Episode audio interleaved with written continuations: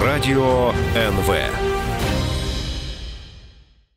Година інтерв'ю на радіо НВ. Час відповідати. Так, це програма Час відповідати. Мене звуть Валерій Калниш. В дуже цікавих, якщо можна так сказати, умовах ми проводимо цей ефір. В світі падає ціна на нафту та вирує коронавірус. Акції компаній на біржах світу почали втрачати у вартості. Аналітики кажуть, що це симптом нової світової рецесії. В Україні зростає курс долару і з'явився новий уряд, але в ньому немає повного складу економічного блоку міністрів. Є міністр фінансів Ігор Уманський та тимчасово виконуючий обов'язки міністра розвитку економіки, торгівлі та сільського господарства це Павло Кухта.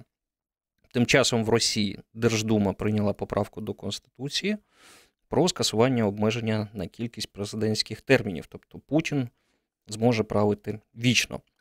Про все це ми поговоримо з нашим сьогоднішнім гостем. Це Арсеній Яценюк, колишній прем'єр-міністр України, голова політради партії Народний фронт. Вітаю. Доброго вечора. Перш ніж ми почнемо говорити про глобальні події, давайте поговоримо про вас особисто. Ну, по-перше, чому ви знову не прем'єр-міністр? Розшифруйте, будь ласка. Чи були у вас е, пропозиції очолити уряд замість Олексія Гончарука? Я не вів жодних перемовин ні з президентським Зеленським, ні з його оточенням, ні з чинною владою, ні з його фракцією про те, щоб входити до команди президента Зеленського. Вони виграли парламентські і президентські вибори. Вони взяли всю повноту влади. Разом з усією повнотою влади вони взяли всю повноту відповідальності за країну. Коли у 2014 році політична сила, яку я очолював, виграла парламентські вибори, я на себе взяв всю повноту відповідальності. Відповідальність це така справа, яка не міряється рейтингами особистими. Відповідальність міряється наступним: або ти зробив для країни те, що ти повинен був зробити, або ти не зробив. А потім історія, як правило, всіх оцінює. Тому прем'єр-міністром може бути тільки та особа, яка або призначена е, командою президента Зеленського, або персонально президентом, або та особа, яка є член коаліції. Так як у них немає коаліції, тому що партія Слуга народу має монобільшість в парламенті, то це означає, що у них прем'єр-міністр, хто й призначений Дмитро Шмигаль, не політична фігура, але призначена політичним рішенням президента та парламенту. Угу. А чи полишаєте ви, а, хоча я не знаю, чи були взагалі надія, а, кожен раз, коли змінюється уряд, або коли а, є перспектива зміни голови Нацбанку, згадують вас? Тож, ну, Це добре, що не забувають. Чи... Добре, щоб посне, щоб прізвище не плутали. Ну так. А чи надходили вам пропозиції, можливо, надійдуть пропозиції стосовно очолити Національний банк? Ну, Мені ця пропозиція по очоленню Національного банку надходила ще три роки тому, тоді, коли приймалось рішення щодо призначення нового голови Національного банку України. Я від неї відмовився і публічно, і не публічно, тому що вважаю, що Національний банк, як і Генеральну прокуратуру, повинен очолювати не політик. У 2004 році я очолював Національний банк. Я не був політиком. Я виконував виключно свою роботу фахово, і мені не залежало, хто у владі, хто в опозиції. У мене були конкретні конституційні функції голови Національного банку. У 2004 році, коли була помаранчева революція, треба було врятувати банківську систему і національну валюту. Що було зроблено? Ні один банк не впав, і національна валюта з 8 гривень повернулась до 5 гривень. Чому? Тому що я був позбавлений будь-яких політичних тисків, впливів і політичних зобов'язань. Тому три роки тому я відмовився від цієї пропозиції і вважаю, що Національний банк повинен очолювати тільки фахівець. І в цей раз так само навіть не розглядається це і ні з ким перемовин не вів і вести не збираюся. Давайте зафіксуємо. Тобто, якщо б надійшла, можливо, надійде пропозиція очолити НБУ, очолити уряд, а тому, що, як ви сказали, пан е, Шмигаль, це політичне рішення, і, можливо, е, він дійсно не є членом партії Слуга народу. Ви відмовитесь, тому що вважаєте, що повноту відповідальності несе Слуга народу. Ну, по-перше, це такі політичні реалії. По-друге, я вважаю навіть по-іншому, що прем'єр-міністром все-таки в парламентсько-президентській республіці, яка в нас по Конституції, по факту у нас зараз президентська республіка. Але по Конституції у нас парламентсько-президентська республіка, де є обмежені повноваження президента і відповідно обмежена відповідальність, і доволі широкі повноваження парламенту і виконавчої гілки влади, чим є кабінет міністрів. Прем'єр-міністром повинна бути політична фігура, яка виграла парламентські вибори, або яка є членом парламентської коаліції. Ну така логіка політична. Тоді ти несеш політичну відповідальність перед своїми виборцями за рішення. Е, зараз в сучасних умовах е, склалось так, що президент взяв на себе всю повноту відповідальності. І я йому в цьому не заздрю. Ну тому що, видите, е, буде відбуватись як? Все, що зробить президент добре. Дякую, ніхто не скаже. Ну, такі політичні реалії всюди в світі. Ми, як політики, знаєте, завжди сидимо і думаємо: оце ж я зробив такі геніальні рішення. Ну, настільки я там підняв зарплати чи пенсії, чи врятував країну від дефолта, чи відмовився від е, газової залежності Росії, чи вигадав Стокгольмський суд. Мені повинні аплодувати. Дорогі друзі, точно вам можу сказати з свого досвіду: ніхто аплодувати не буде по одній причині.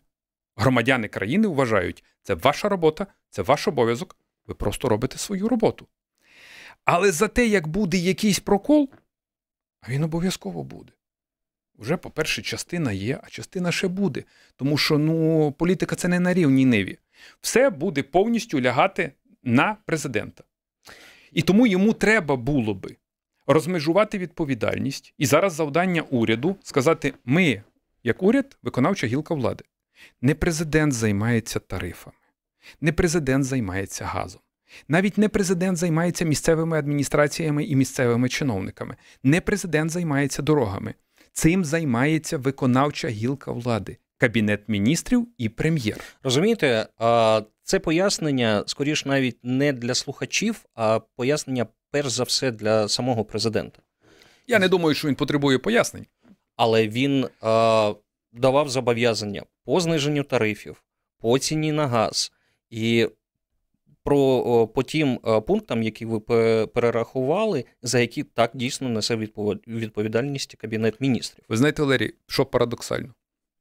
Я почав якось згадувати, от ви сказали про його зобов'язання, я почав згадувати його президентську кампанію. Я не згадав жодного зобов'язання, яке він таким чином артикулював. Але що відбулося? Він мовчав про те, наскільки будуть знижені тарифи, чи що там буде з дорогами, чи з зарплатами. Але виборець самостійно для себе намалював картинку. Оцих 73%, навіть не дивлячись на те, що він не давав політичних зобов'язань під час кампанії щось знижувати чи щось підвищувати, вони намалювали картину зовсім іншу. І ця картина має неймовірно високі очікування по відношенню до нього особисто не до його партії. Ну, його партія нічого не вартує без Зеленського. Не до його уряду, тому що цей уряд теж нічого не вартує без Зеленського, ні до окремих депутатів, які стали депутатами тільки завдяки Зеленському, а особисто до Зеленського. Добре, давайте. Ну, оскільки ця частина е, вам особисто присвячена, ви були відсутні в інформаційному полі. Ви повертаєтесь в політику, ваші плани стосовно виборах місцевих стосовно можливих дострокових парламентських виборів, де ви зараз і в майбутньому себе бачите? То я вам просто був нецікавий з інформаційної точки зору. А я, так було все гаразд. так? Я після відставки робив свою роботу. Тобто протягом останніх там чотирьох років я здійснив просто десятки міжнародних поїздок, починаючи від двох поїздок до канцлера Німеччини і закінчуючи там президентом Ради Європейського Союзу, Брюссель, Вашингтон, всюди. Тобто, я, як член тодішньої коаліції, лідер партії. Не дивлячись на те, що у нас непрості стосунки були всередині коаліції з Петром Порошенком, я захищав країну. Якщо я захищав країну, ну мені тоді і, і, і чинного президента треба було захищати. Тому що низьковато, знаєте, зробити, от ви знаєте, у мене є особиста образа, я образився і от буду їздити по закордону і гадити. Так не можна поступати взагалі. Ви образились, але не гадали. Ні, ви знаєте, ну образи, ну які тут можуть образи бути? Ми з різних політичних таборів. Да? Ну, Порошенко зробив велику політичну помилку. Я йому це відверто говорив. Це зараз його рішення визнавати цю помилку чи не визнавати цю помилку. Ну, до речі, ця помилка в тому числі і призвела до підвищення шансів Зеленського виграти президентські вибори. Ну, просто треба реально дивитись на речі. Так, е, був прем'єр з однієї політичної сили, президент з іншої політичної сили. Об'єктивно, президент з прем'єром. Я не скажу, що вони політично конкурували. Але це позитивно, коли у людей є політичні амбіції. Чому? Вони тоді більш ефективні. Не коли амбіції затьмарюються, а коли ти хочеш бути сильнішим, ефективнішим, більш дієвішим. Е, ну, не склалося у нас в 15-16 е, році. Ну, звичайно, тут є ще причина, тому що вибори 2014 року виграла партія не Порошенка, а моя партія виграла. І, можливо, це ще спровокувало якийсь конфлікт. Я скажу так: давайте перегорнемо цю сторінку. Вона вже нікому не цікава. Вона давайте. ні Порошенкові не цікава, ні мені не цікава. Добре. Треба будувати завтра. Але якщо говорити про завтра, ну ви ж бачили рівень підтримки серед громадян вашої політичної сили. Більше того, я вам скажу. Я знав, що буде такий рівень підтримки. Ну я ж чесно вийшов на трибуну парламента і сказав: ми уряд Камікадзе. Я нічого не обіцяю ні сьогодні, ні завтра, ніякого покращення. Я обіцяю те, що країна не впаде. Я її втримаю. Я її втримав. У мене ніколи не було мети сподобатися. Ну і це, знаєте, такий певний рок. Ем, я не ставив для себе за мету, щоб мені аплодували, і скажу вам чому. Розумієте, аплодисменти сьогодні, в особливості дуже гучні, для політика перетворюються в каміння завтра. Тому не треба орієнтуватися на тимчасову популярність. Якщо ти хочеш бути дійсно державним діячом, в тебе будуть і падіння, і в тебе будуть злети. Десь тобі поаплодують, десь в тебе кинуть каменем. Але саме основне, як ти сам про себе чи ти сам ну, сам же ж собі не збрешеш? Розумієте? Е, Сам про себе ти ж все точно знаєш. Як ти сам себе оцінюєш? Е, Передо мною стояло завдання врятувати країну, не дасти їй впасти. Вона Зараз... не впала. Зараз... А рейтинги ну сьогодні низькі, зрозуміло. Ну тим більше після тієї компанії, яку проти мене почали, 30 мільйонів доларів заплатили за мою дискредитацію. А ви великі гроші. Ви дійсно вірите в те, що каже Оніщенка стосовно 30 Дивіться, мільйонів? Я тут не вірю, це я знаю. Він тільки підтвердив те, що я знав. Він офіційно на весь світ в британському виданню Independent, да? Він же заявив про те, що я особисто потратив 30 мільйонів доларів на дискредитацію Яценюка і його уряду. Ну і ви згадайте, яка була масована кампанія по всій країні. Шоу, борди, газети. На... Тобто хлопці вміли це робити. Ну, це ще один досвід і для мене, і для інших політиків. Е, зрозуміти, що е, окрім того, що ти повинен робити свою роботу, ну ще є елементи політичної боротьби. Це дуже складно. Я вам свого досвіду скажу, що виходить так: да? Ну, кожен день л'ється якийсь бруд. Кожен день якісь фейки, фейки, фейки. Я вам скажу, я навіть не міг подумати, що люди можуть повірити в якийсь міфічний мільярд. В 24 віли, що 24, а не 240 або не 4, в Майамі, в якісь десятки паспортів, на, в виїзди в Аргентину чи в Америку. Я не міг в це подумати, що люди в це повірять. Я на це не реагував. Тепер я розумію, що я зробив дуже велику помилку. Треба було зразу жорстко реагувати. Я кажу, та ну хто в це повірить? Ну, мені роботою треба займатися, а не на фейки ці відповідати. Ну і ці фейки крепко проникли, тому. Е, ну, я... тобто, ВІЛ немає, е, мільярд не святкували. Просто так втіхую. Це це була одна з найбільш цинічних, відпрацьованих, угу. брудніших медійних компаній в історії України. Е, ну і засіла вона, звичайно, крепко. Ну нічого, нічого. Час же все, знаєте, правда, вона завжди сильніша. Час все поставить і вже ставить на свої місця. Ви сказали, е, зараз яка перед вами задача стоїть? Про ту задачу, яка була, втримати країну, ви розповіли. Зараз яка перед вами задача? Ну, основне це те, що наша політична команда не розпалась. Е, Політична команда це і е, значна частина депутатів е, політичної фракції, яка була в парламенті. Це і члени Кабінету міністрів, які працювали і зі мною, і з Володимиром Гройсманом. Це і місцеві організації. Ми якраз збиралися буквально минулого тижня щодо місцевих виборів, обговорювати питання участі в місцевих виборів. І ви підняли питання по місцевих виборах. Я вам скажу: є інформація про те, що в парламенті гуляє ідея змінити законодавство про місцеві вибори.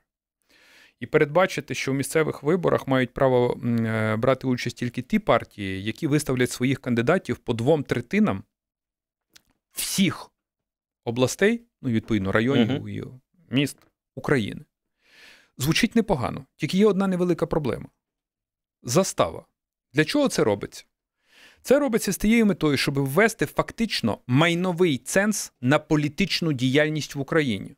Для того, щоб прийняти участь в таких місцевих виборах, партії тільки на заставу за своїх депутатів і за партію треба буде викласти 100 мільйонів гривень. Давайте на цьому зробимо паузу. Повернемось до теми місцевих виборів після випуску новин та реклами. Це програма Час відповідати. Арсеній Яценюк, прем'єр-міністр України з 14 по 16 роки, та голова політради партії Народний фронт, гость нашої програми.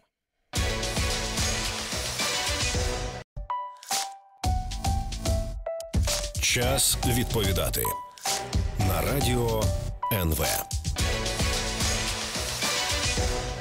Арсеній Яценюк, прем'єр-міністр України з 14 по 16 роки, голова політради партії Народний фронт, гість програми Час відповідати. Ми закінчили попередню частину про говорячи про місцеві вибори.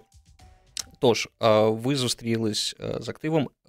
Можливо, вже є якесь рішення про формат вашої участі у місцевих виборах.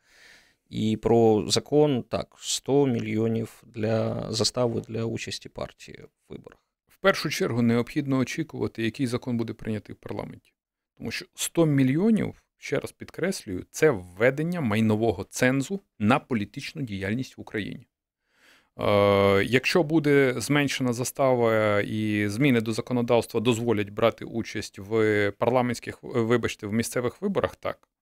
По парламентським виборам я хочу нагадати, що ми були єдина партія, єдина фракція, яка жорстко виступила проти дострокових парламентських виборів. Я вважав і вважаю, що указ про розпуск парламента є неконституційний. Тоді на Конституційний суд натиснули. Більше того, на жаль, е, інші політичні сили промовчали а не активно підтримали те, щоб зберегти конституційний лад і конституційні терміни е, проведення парламентських виборів. І це буде мати наслідки. Це ж, знаєте, ящик Пандори. Один раз зробив як політичні переслідування. Тільки почав політичні переслідування, вони тебе точно доженуть. Тільки порушив Конституцію, воно тебе теж точно дожене. Тому по місцевим виборам очікування змін законодавства, а по парламентським виборам, ну я сподіваюся, що парламентські вибори все-таки повинні відбутися в конституційні терміни, що дострокових парламентських виборів не буде, але вони можуть настати. І якщо уряд, який зараз призначений, не справиться з своєю роботою, я думаю, що вже восени, у випадку падіння уряду, почнеться активна розкачка політичної ситуації з метою проведення дострокових парламентських виборів. Два уточнюючих питання. Тобто, якщо заставу 100 мільйонів буде реальністю, ви не будете приймати участь, ваша політична сила. На даний момент ми просто не потягнемо це. Друге, а якщо будуть восени, от ця така колотнеча стосовно нового старого уряду, ви будете приймати в ній участь і будете вимагати дострокових парламентських? В тому випадку, якщо будуть парламентські вибори, звичайно, е, ми будемо приймати участь в цих парламентських виборах. Зрозуміло. Давайте тепер поговоримо. Чи це будуть строкові, чи це будуть дострокові. Але на даному етапі, от з огляду, ви зараз точно мене почнете питати про економіку. Звичайно. А потім про політику, як внутрішню, так і зовнішню політику. Ну так. Е, я точно не відношусь до фан-клуба президента Зеленського. Так само, як і президент Зеленський, теж не член мого фан-клуба.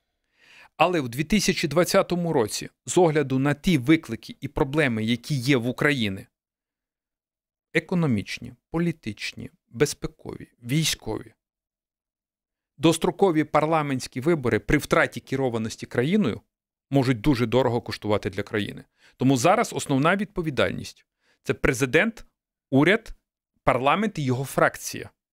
Відновити керованість держави і не допустити політичної, економічної, фінансової кризи і безпекової катастрофи. Тепер про економіку. Ви казали, що всі уряди роблять проколи. Найбільш проколи уряду Олексія Гончарука і чого треба запобігти уряду Шмигаля? Ну, я відверто не пригадую взагалі пріоритетів е, уряду Гончарука, просто не знаю їх. Е, ну, Там було багато слів, а от. Ну, 40% ріст ВВП. Ну, це ж слова. Да, Це слова.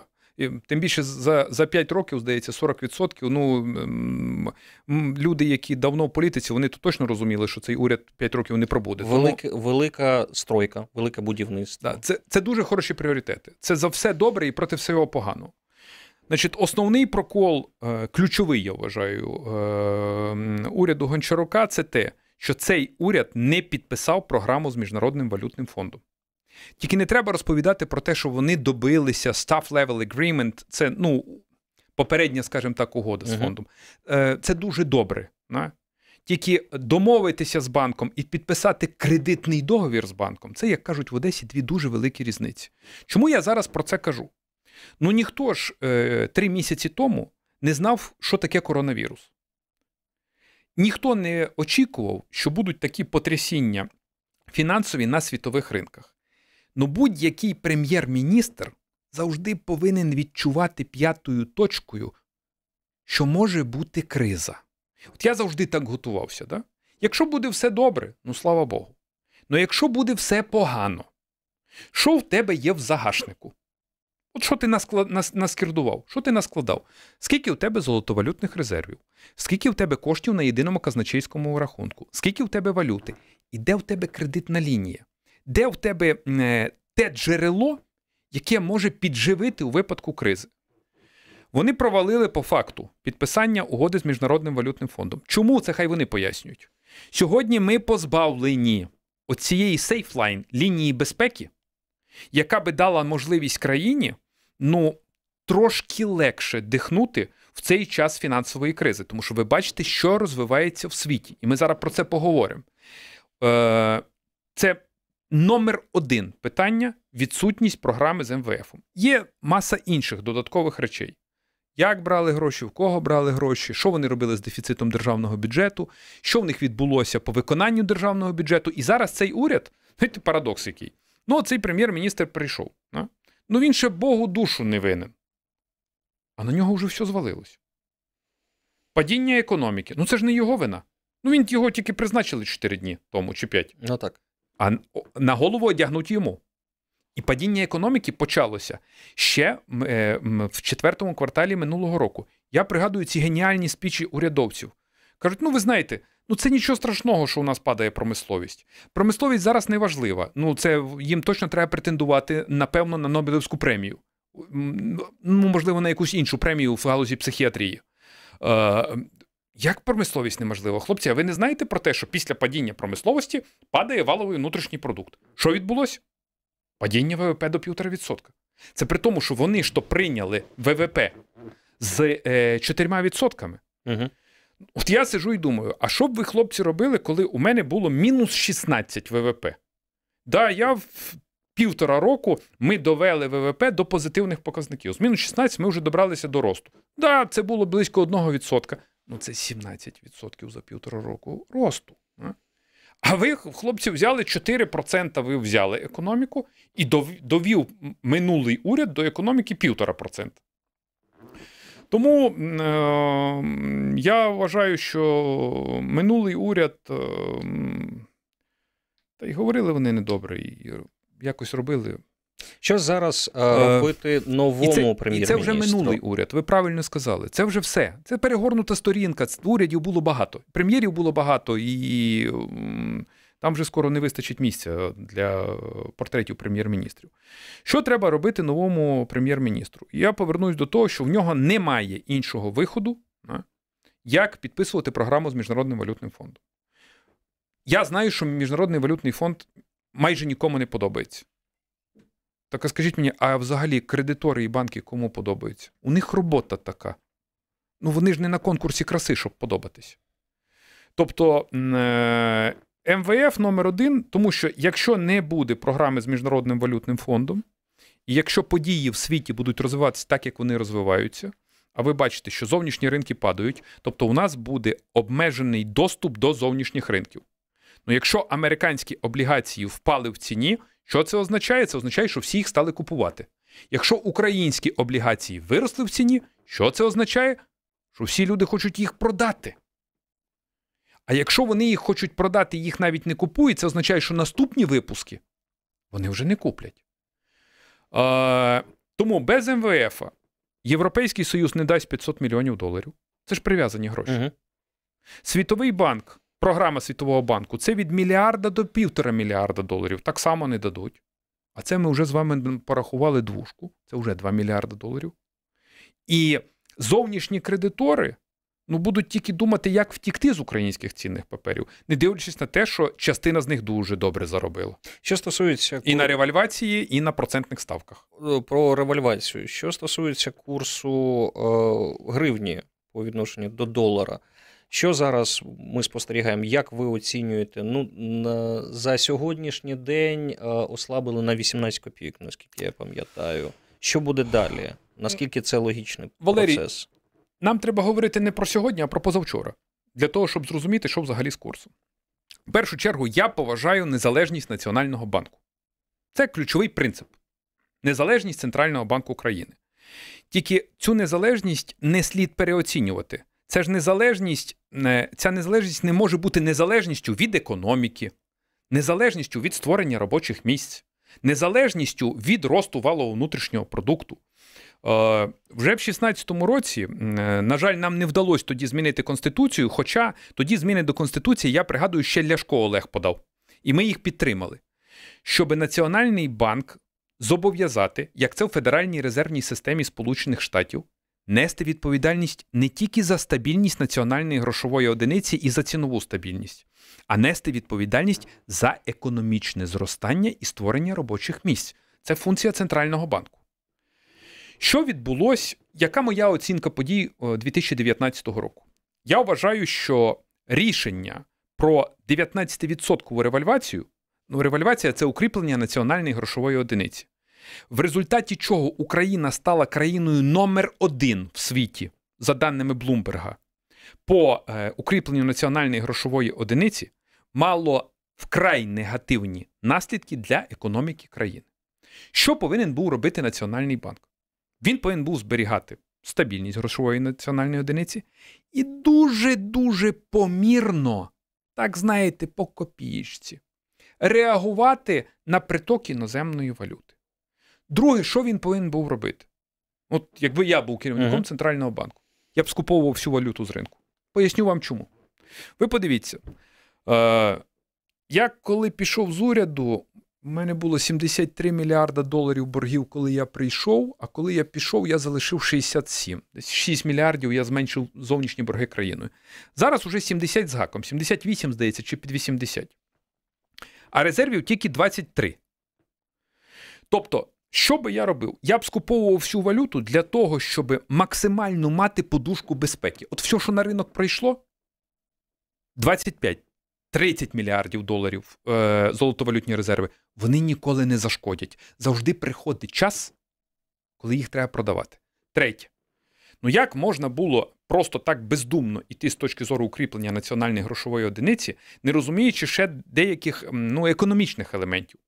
Чим кріпкіша валюта, тим менша конкурентна спроможність українських товарів на зовнішньому ринку. Є така дуже розумна формула, називається реально ефективний обмінний курс. По-простому можна сказати наступне: ви попригадуєте вічні е, валютні війни між Сполученими Штатами і Китаєм. Китаєм, так. Правда?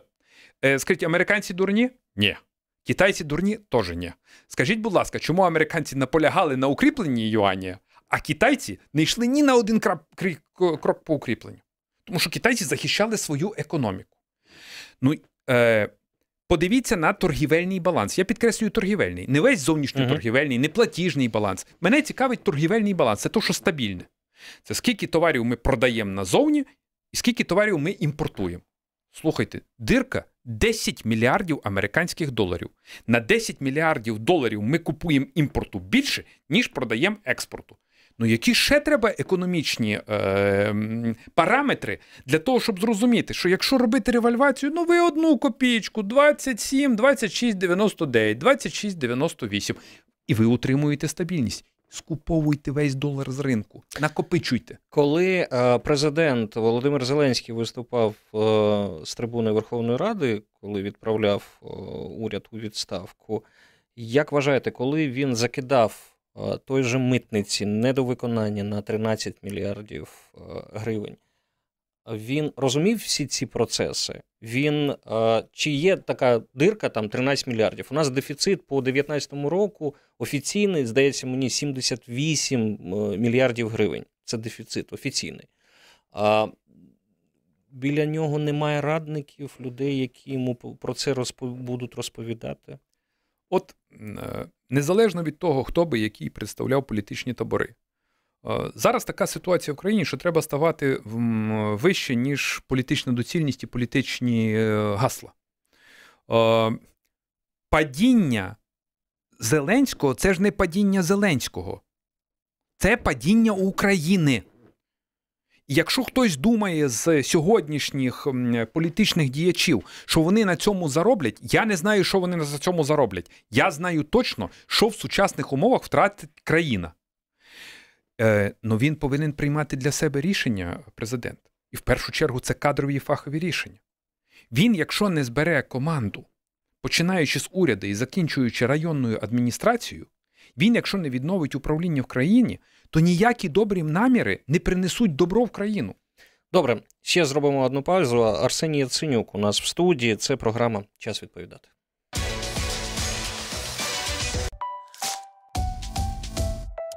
Час відповідати на радіо НВ. Продовжуємо програму. Арсеній Яценюк, прем'єр-міністр України з 14 по 16 роки, голова політради партії Народний фронт. У нас в студії зараз у світі діють два чорних лебеді. Спочатку коронавірус, потім Саудівська Аравія з Росією почала з'ясовувати відносини стосовно нафти. Ціни на нафту, об'єми е, видобування це порушило всі, всі ціни. Що далі? Який буде ваш фаховий прогноз? Ви кризи вже переживали? Чим все це закінчиться? Як скоро і головне, чим все це закінчиться для України, як вважаєте? Е, ви, Валерій, правильно поставили запитання, тому що ви об'єднали фактично дві кризи в одну. Це ж не перший раз, коли падають світові ціни на нафту. Ну так. І, в принципі, коли падають світові ціни на нафту, воно має як позитивний, так і негативний ефект. Ну, от, наприклад, е, для України який позитивний ефект? І не тільки для України, це, скажімо так, стандартний підхід до оцінки падіння світових цін на нафту. Де плюс? Плюс для споживачів. Тобто споживачі скажімо так, на пістолеті, на заправці повинні отримати меншу вартість пального.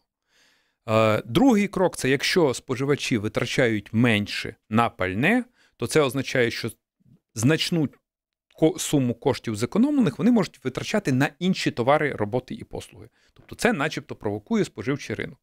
Це такий, ну, перший, перша картинка, яка кидається зразу в очі, ну, яка не потребує додаткових пояснень. Але не все так просто. Чому не все так просто? Падіння цін на нафту тягне і багато мінусів. Перше, якщо падає ціна на нафту, то великі нафтові компанії скорочують свої інвестиційні програми. Друге, окрім того, що вони скорочують свої інвестиційні програми, вони скорочують персонал. Третє, так як вони скорочують персонал, у них зменшились доходи і вони зменшили інвестиційні програми, у них менше дохідності, вони можуть зайти в дефолт або в банкрутство. Четверте, це вже зразу має шокову хвилю на фінансові ринки. І тут ми раз і акуратно підходимо до коронавірусу. А коли цих два елемента накладаються, і Коронавірус спровокував фінансову дестабілізацію у світі, падіння імпорту, падіння експорту, падіння перевезень, до речі, Угу. які також впливають перевезення на споживання енергетичних ресурсів. А, шоки на фінансових ринках. Всі тікають в оці safe havens, це ну, такі, ну, ну, ем, а, Ну, такі безпечні зони. безпечні гавані, це Мгм. перекладається. А що таке безпечна гавань? Чому виросло золото до 1700? Це воно виросло з 2012 року до найвищої точки. Тому що всі знають, що це єдиний актив, ну, на якому менше всього втратиш. Друге, чому всі побігли з акцій в державні цінні папери Сполучених Штатів? Тому що всі знають, що американці друкують долари, і навіть якщо щось станеться, вони точно ці долари віддадуть. І третє, якщо вони пішли в золото, якщо вони пішли в американські цінні папери, значить вони будуть виходити з українських цінних паперів і не будуть купувати українські цінні папери, і не будуть інвестувати в Україну. В принципі, е, оцінки Міжнародного енергетичного агентства, що ну, вартість е, нафти буде від 30 до 40 доларів за барель. Саудівська Аравія це переживе. Хоча у них бюджет був розрахований, здається, з 120 доларів. А, ну, ну, у них просто сотні мільярдів е, резервів. Так. Саме Е, так. по Росії це дуже крепко вдарить. От, по Росії це об- об'єктивно вдарить. І тут, е, е, з одного боку, якщо це вдарить по Росії, ну Росія зменшить свої витрати, в тому числі і на боротьбу проти України. Е, Но знаючи, як у Путіна мозги влаштовані, він же буде шукати знов ворога за межами Росії. Йому знов потрібна якась побідоносна війна. Да? Е, Тому тут є політичні ризики з е, цієї точки зору. Е, По газу, ну, прямої прив'язки зараз між цінами на нафту і цінами на газ, як було там 10 років тому, вже зараз немає. Але ми очікуємо також загальна кон'юнктура світова, що дещо впадуть ціни на природній газ. Сухий залишок. Сухий залишок такий: світ стало лихоманити. Якщо вам хтось скаже, що він знає точно, що буде у світі, женіть його в шию. От не запрошуйте його в е, ваше радіо. Ніхто не знає. Е, Вихід тільки один. Завжди треба мати е, план по підготовці, план по подоланню кризи. Для держави, для великої держави, для України і для компаній. І тут є декілька чітких рецептів, починаючи від того, що треба ужиматись, скорочувати секвестри як, як приватних бюджетів, так і державних бюджетів, підняття ефективності. І з іншого боку, для тих, хто дуже активні гравці, для тих, хто вже пережили не одну кризу, я вам скажу, це ще і є можливість. Угу. При таких фінансових шоках і при таких кризах, ті, хто збили подушку безпеки, ті, у кого є не, не активи, а безпосередньо гроші, кеш. А? Вони в такі моменти скуповують, вони в такі моменти на низьких ринках купують і навпаки роблять поглинання. Саме так. Давайте поговоримо про зовнішню політику. Ви згадали про Путіна. З одного боку, так, 70% ну, там, сирієва економіка, як то кажуть, так, і 70% надходжень те, це саме від нафти, газу і все таке інше. Тому дійсно там буде менше грошей. З іншого боку, Путін вже у нас нібито цар. Державна дума проголосувала за те, що можна безстроково займати Путіну пост президента Російської Федерації. Як вам здається, по-перше, ну, про мотиви все зрозуміло. Російські мотиви все зрозуміло, вони тільки закріпляють а, ту політичну реальність, яка вже існує там 20 років. Для нас це як?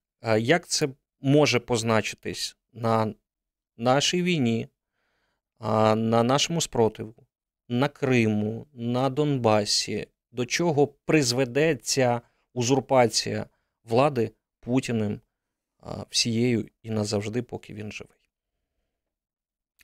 Вважаю, що нова влада, вона вже і не така нова.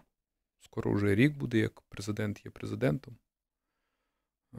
І більше півроку як новий парламент.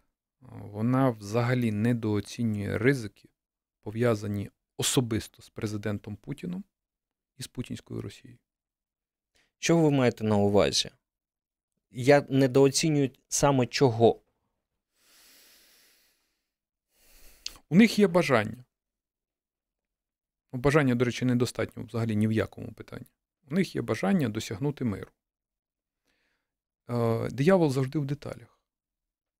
Я знаю про те, що мир з Росією може бути тільки на умовах Путіна. Умова Путіна це одна. Здавайтесь.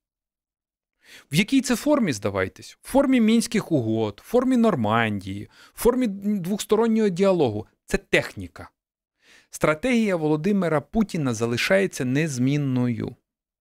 Його стратегія і його внутрішнє переконання, і його місія, яку він сам собі намалював, напряму протилежить завданням української держави. Наше завдання зберегтись як держава, наше завдання мати незалежну Україну, а його завдання поглинути Україну і війти в світову історію як новий радянський російський імператор, який зібрав землі, який створив нову імперію, який затягнув е, Білорусь в е, якусь союзну державу, і який відновив свій вплив над українською державою.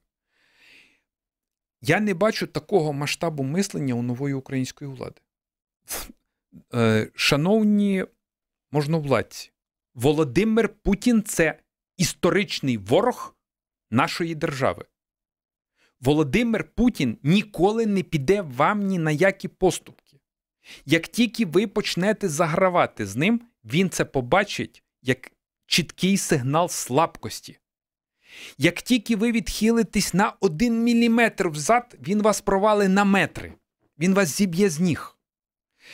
І масштаби його машини і і тієї державної системи, яка є сьогодні в Україні, дещо різні.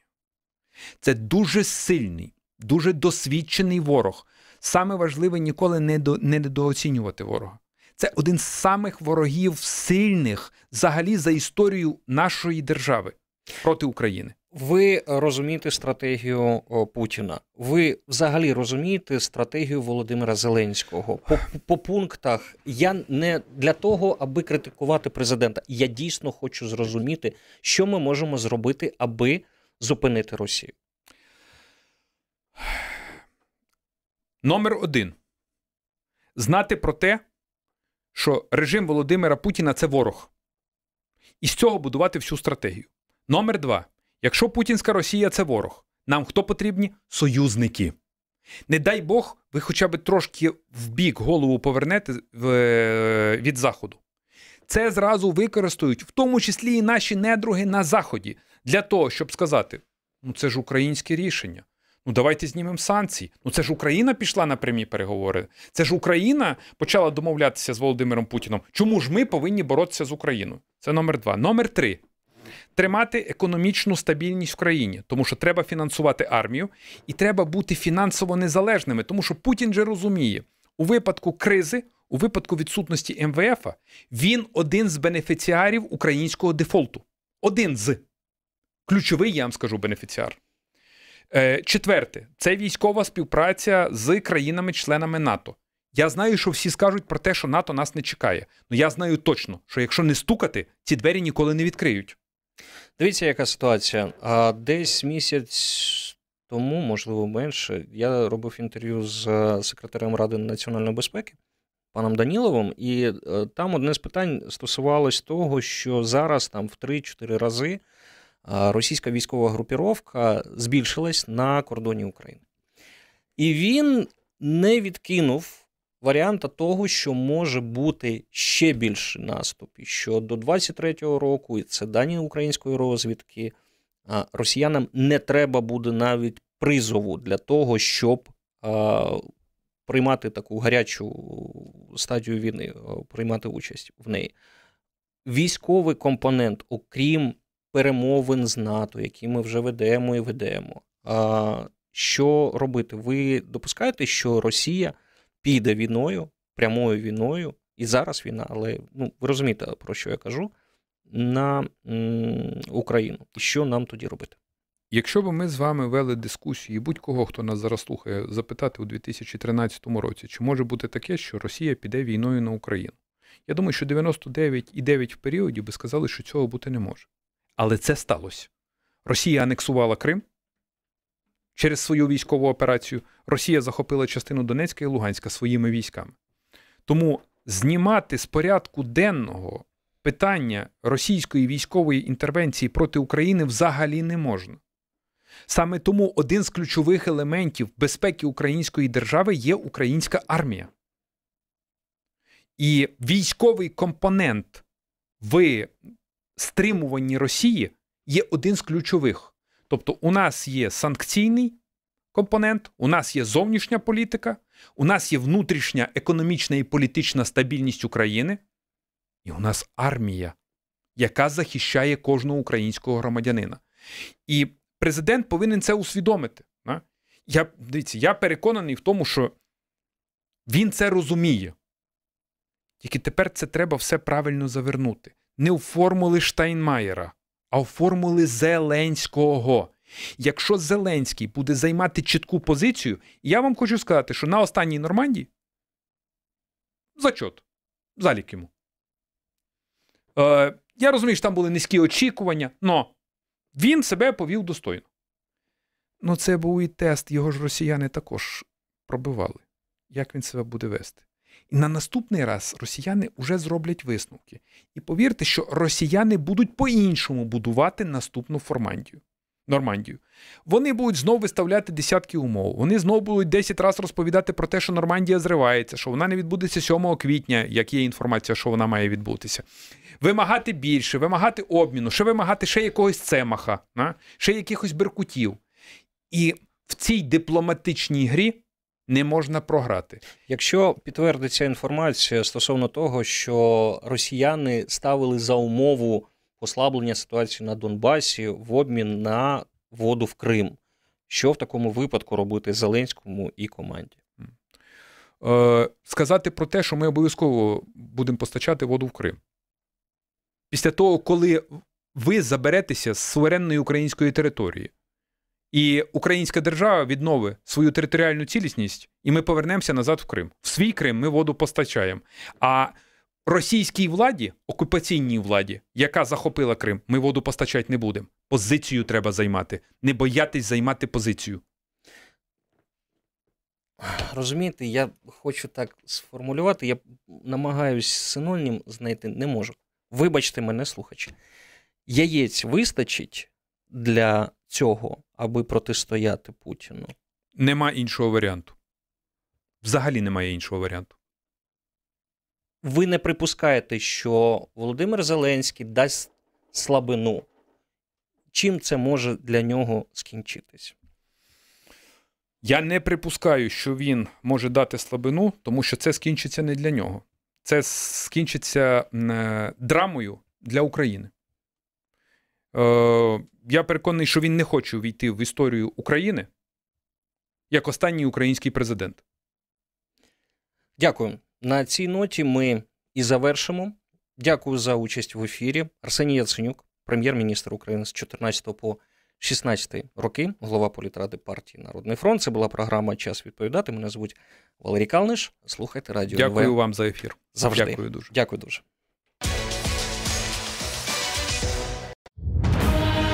Радіо НВ.